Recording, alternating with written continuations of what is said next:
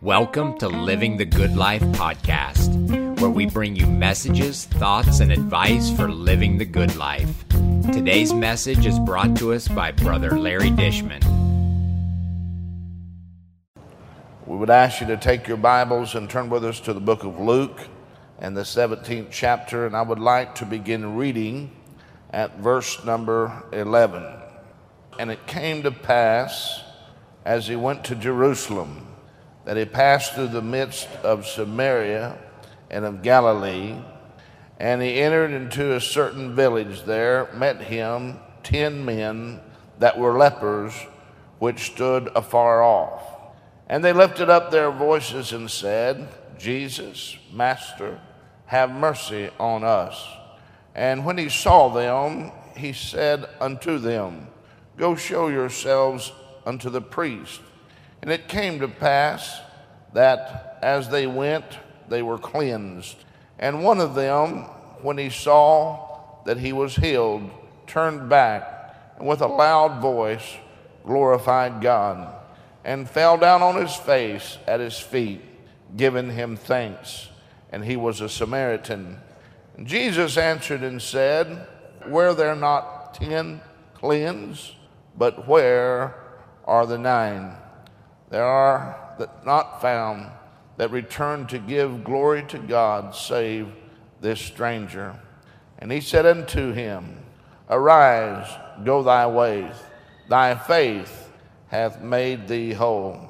My message comes from verse number 17 Where are the nine? If we would have lived in these days, we'd have known a great more about leprosy. In the Bible times, it was the most feared disease of the world. It was deadly, incurable, and hopeless. So much did the anxious fear it that anyone suspected of having this disease was banished from society. The people in that day believed that curing leprosy was like raising the dead. Everyone knows about leprosy to some degree. It's simply awful. No one can recover from leprosy, humanly speaking. It slowly rots and destroys the body worse and worse. And the sad thing that leprosy was so easy to catch. And that's why the priest insists that everyone who has a skin blemish report to them for an examination. The priest would look at the individual that had some kind of a blemish on their skin, and if they have raw patches of flesh or white lumps or red marks on their skin, or if they have hair that's discolored, he pronounces them unclean, and that person must go into isolation for seven days, and so no one else is in danger of catching the leprosy if that is definitely the problem. It must be very difficult for these people uh, wondering for all those days do I really have leprosy? Wondering if they're ever going to be able to live with their families again. But in that day, I believe it was fair. Fair for the rest of the people, fair for the families, because leprosy is not good. Leprosy is not good at all. Most times, the person does not have leprosy. They go back to the priest after seven days, and their blemish is healed over, and they are pronounced clean, and they're allowed to return to their homes. But for others, for those like the ten that we read about here in the book of Luke in the 17th chapter, their blemish had worsened.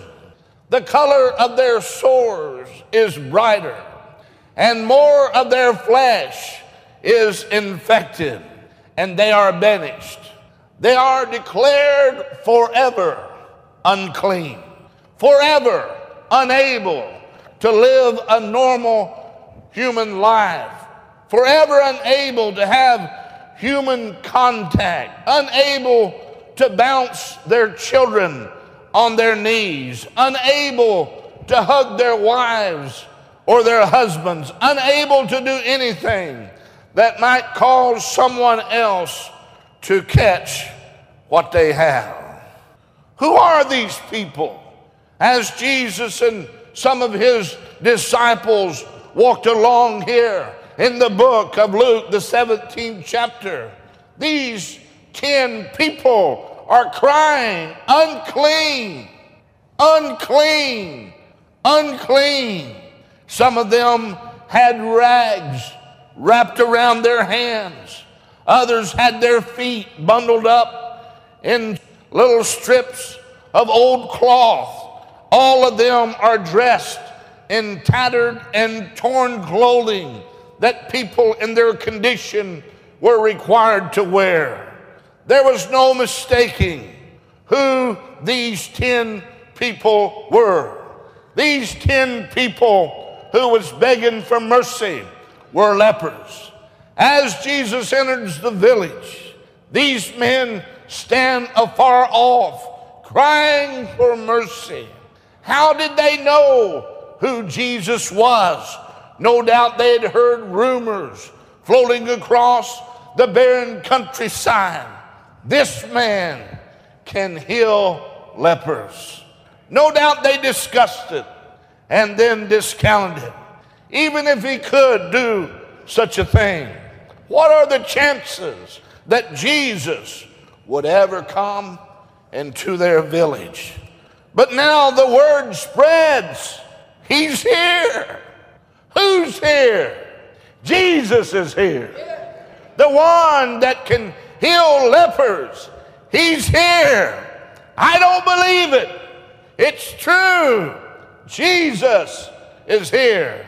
Do you think that He can heal us? I don't know. But let's find out. Amen.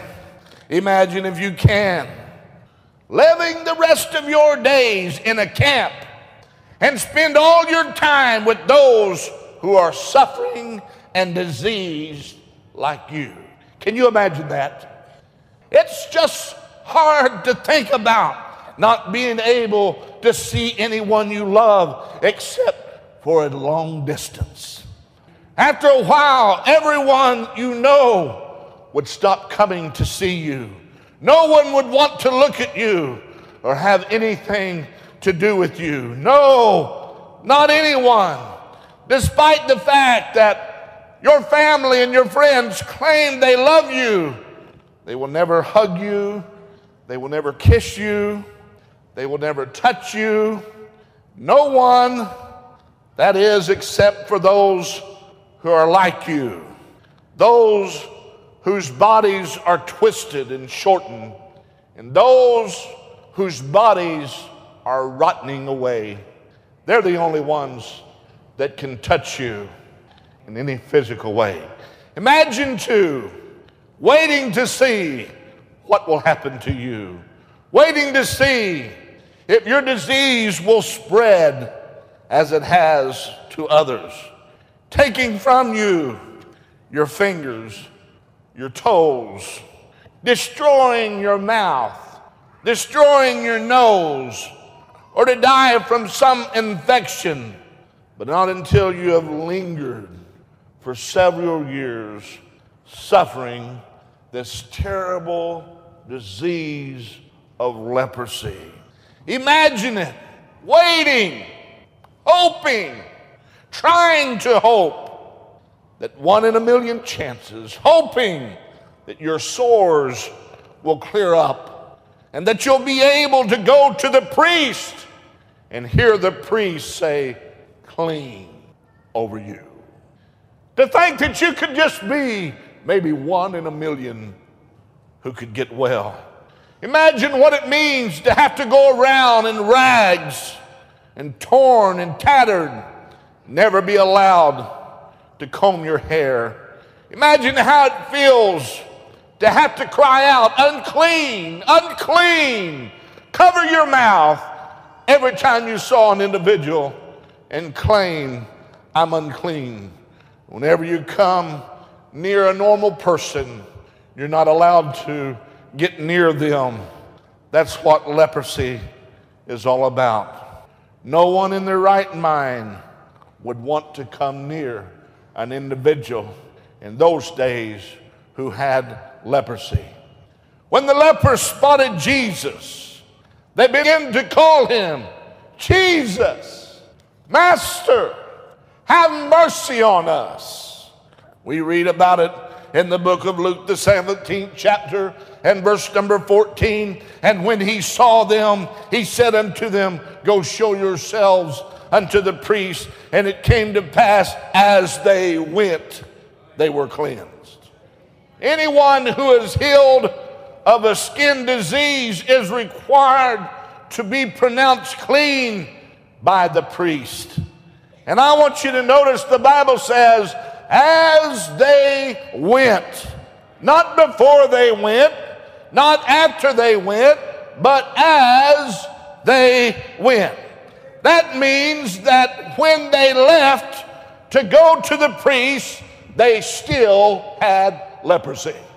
When Jesus said, Go show yourself to the priest, they still had leprosy as much as they ever had leprosy. How do you suppose they felt when Jesus said unto them, Go show yourself to the priest? They were still lepers. They didn't have anything to show the priest that he wanted to see. In fact, the last thing that the priest wanted to see was ten smelly, deformed, wretched lepers. I wonder if someone said, Why bother? After all, once a leper, always a leper. They were healed as they went, not before, not after, but in fact, going, they were healed. Why? Because it was an act of going that was an act of faith. It didn't matter how they felt about it.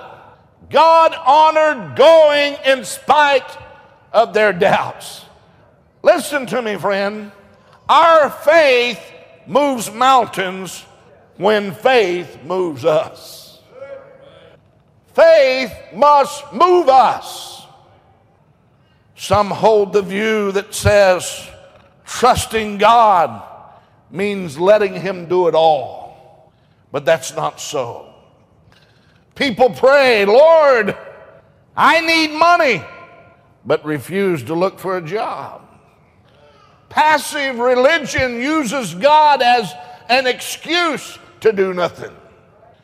Listen, if your name is Noah and God told you that it's going to rain, it's all right to pray for an ark, but while you're praying for an ark, go out and cut down some gopher wood. If your name is David and you find yourself in a valley facing Goliath, it's all right to pray for victory. But while you're praying for victory, pick up some stones and put them on your sling and take dead aim at Goliath's forehead. Trusting God is not sitting back and doing nothing. Amen. Some people say, Well, I'm trusting God for my salvation. He's going to keep me. That's right. But He expects you to do some things. Amen. It must have been incredible for these 10 lepers. Think of it. After all, they were suffering. Then all of a sudden, at the word of a stranger, at the sound of a stranger, their loneliness, their pain, their banishment begin to evaporate. With every step, it must become more and more apparent that they could once again play with their children, hug their wives, walk with their brothers and sisters and relatives to the fields and to the stables and to their homes. Here we have a whole hospital healed with only one word 10 at a time. This, my friend, is a vast miracle. The Bible says in verse number 15, and one of them, when he saw that he was healed, turned back and with a loud voice glorified God and fell down at his feet, giving him thanks. And he was a Samaritan. He had a shouting session. Amen. What do you have a shouting session for? He's been healed of leprosy. That's enough to make a person want to shout. He's been living in a remote corner, separated from his family, forgotten by his friends, cut off from his own people, and suddenly this terrible, terrible disease just vanishes away and it's gone. He's whole again. He's healthy. He's clean. And he's no longer an outcast. Were there not ten that was cleansed? I want to know this morning where are the nine? This is a picture of prevalent ingratitude. Nine out of ten people will probably forget every blessing they ever received from God. In verse 17, Jesus asked two questions Were there not ten cleansed? The second question, Where are the nine? If you listen carefully, you can hear surprise, shock, and most of all, sadness. Jesus wanted to know about the others. Dear friend, ingratitude is a terrible, terrible sin. The most vilest of all sins is listed in the book of Romans, the first chapter. And along with these vilest of sins, you know what else he said? Neither were they thankful. I'm telling you, friend, this is a sin that's prevalent in our day and time in which we're living. Oh, the surprise, the sadness. Look at the wonderful miracle that Jesus wrought in these nine lives, but they didn't even so much as return and say, Thank you, Jesus. I can go home now. I'm cleansed. I'm whole. I can go to my family. I don't have to live in that old nasty, dirty camp anymore. Why did they not come back and say thank you? It's a good question, isn't it? Perhaps they were in a hurry to see the priest. Perhaps they thought Jesus was gone. Perhaps they assumed Jesus knew how grateful they were. Is that your excuse for not praising God and giving God thanks? Well, He knows how grateful I am. Perhaps they were too busy. So, where are they now? Where are the nine? They're gone off with their blessing, gone to see the priest, gone to see their families, gone with no word of thanks to Jesus. Here's amazing fact. Did you look at these 10 lepers? They appear to be alike. All 10 of them had leprosy.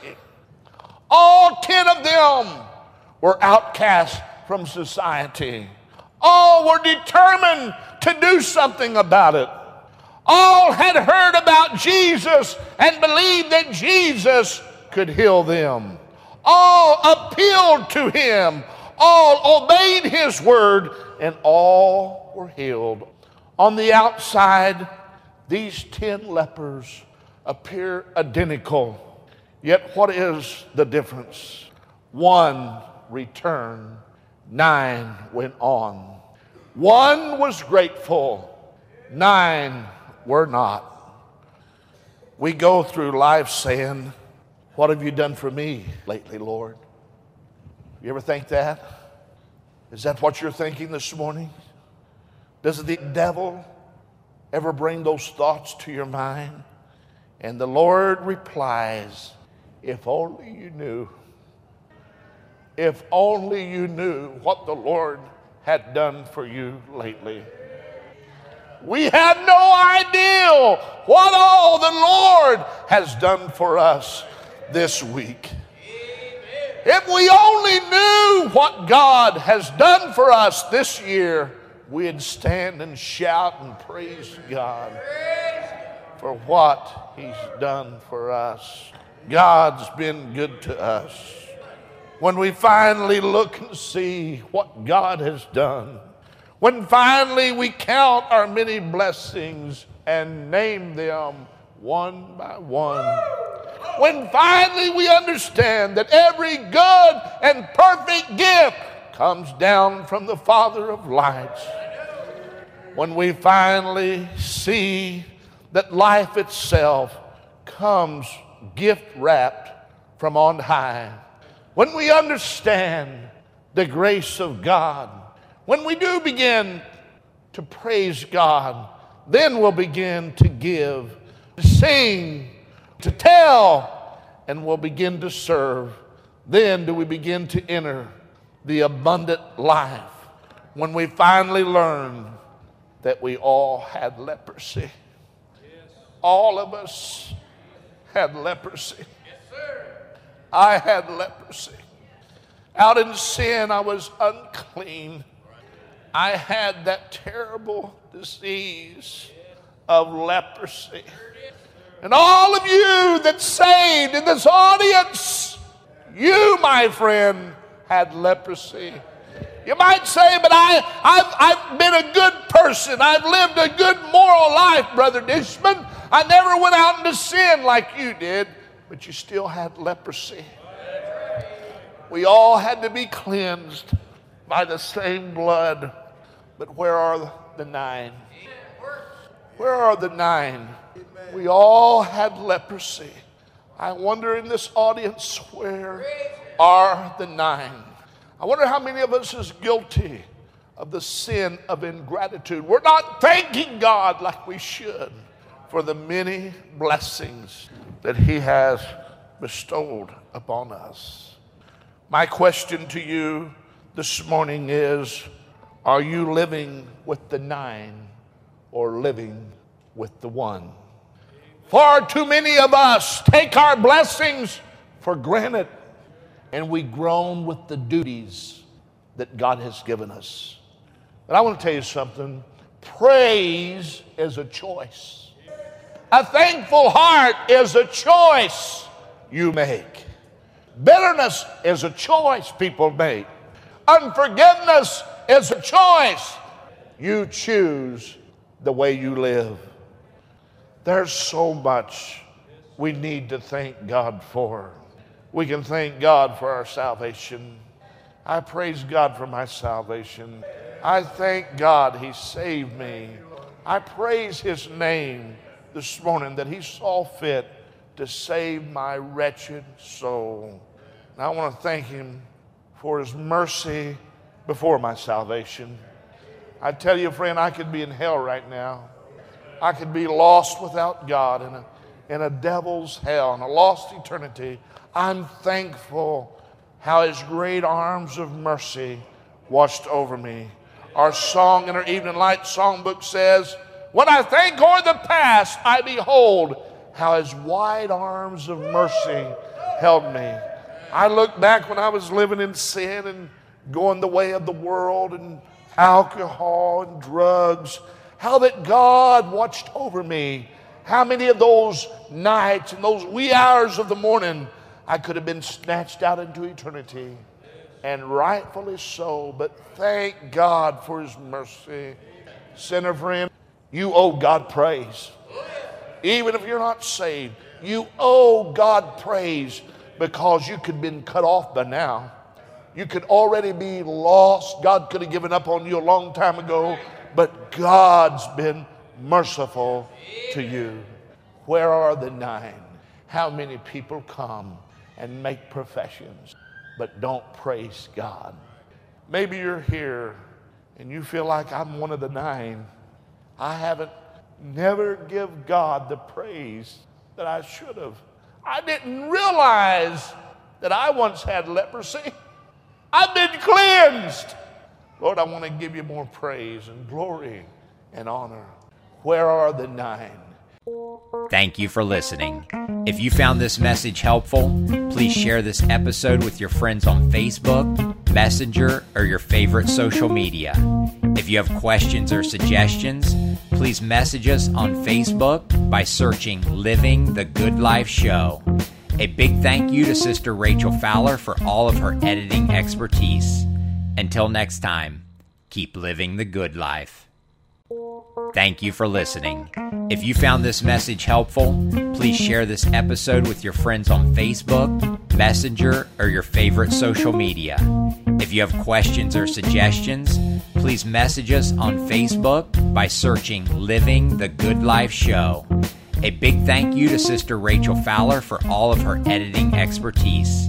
Until next time, keep living the good life.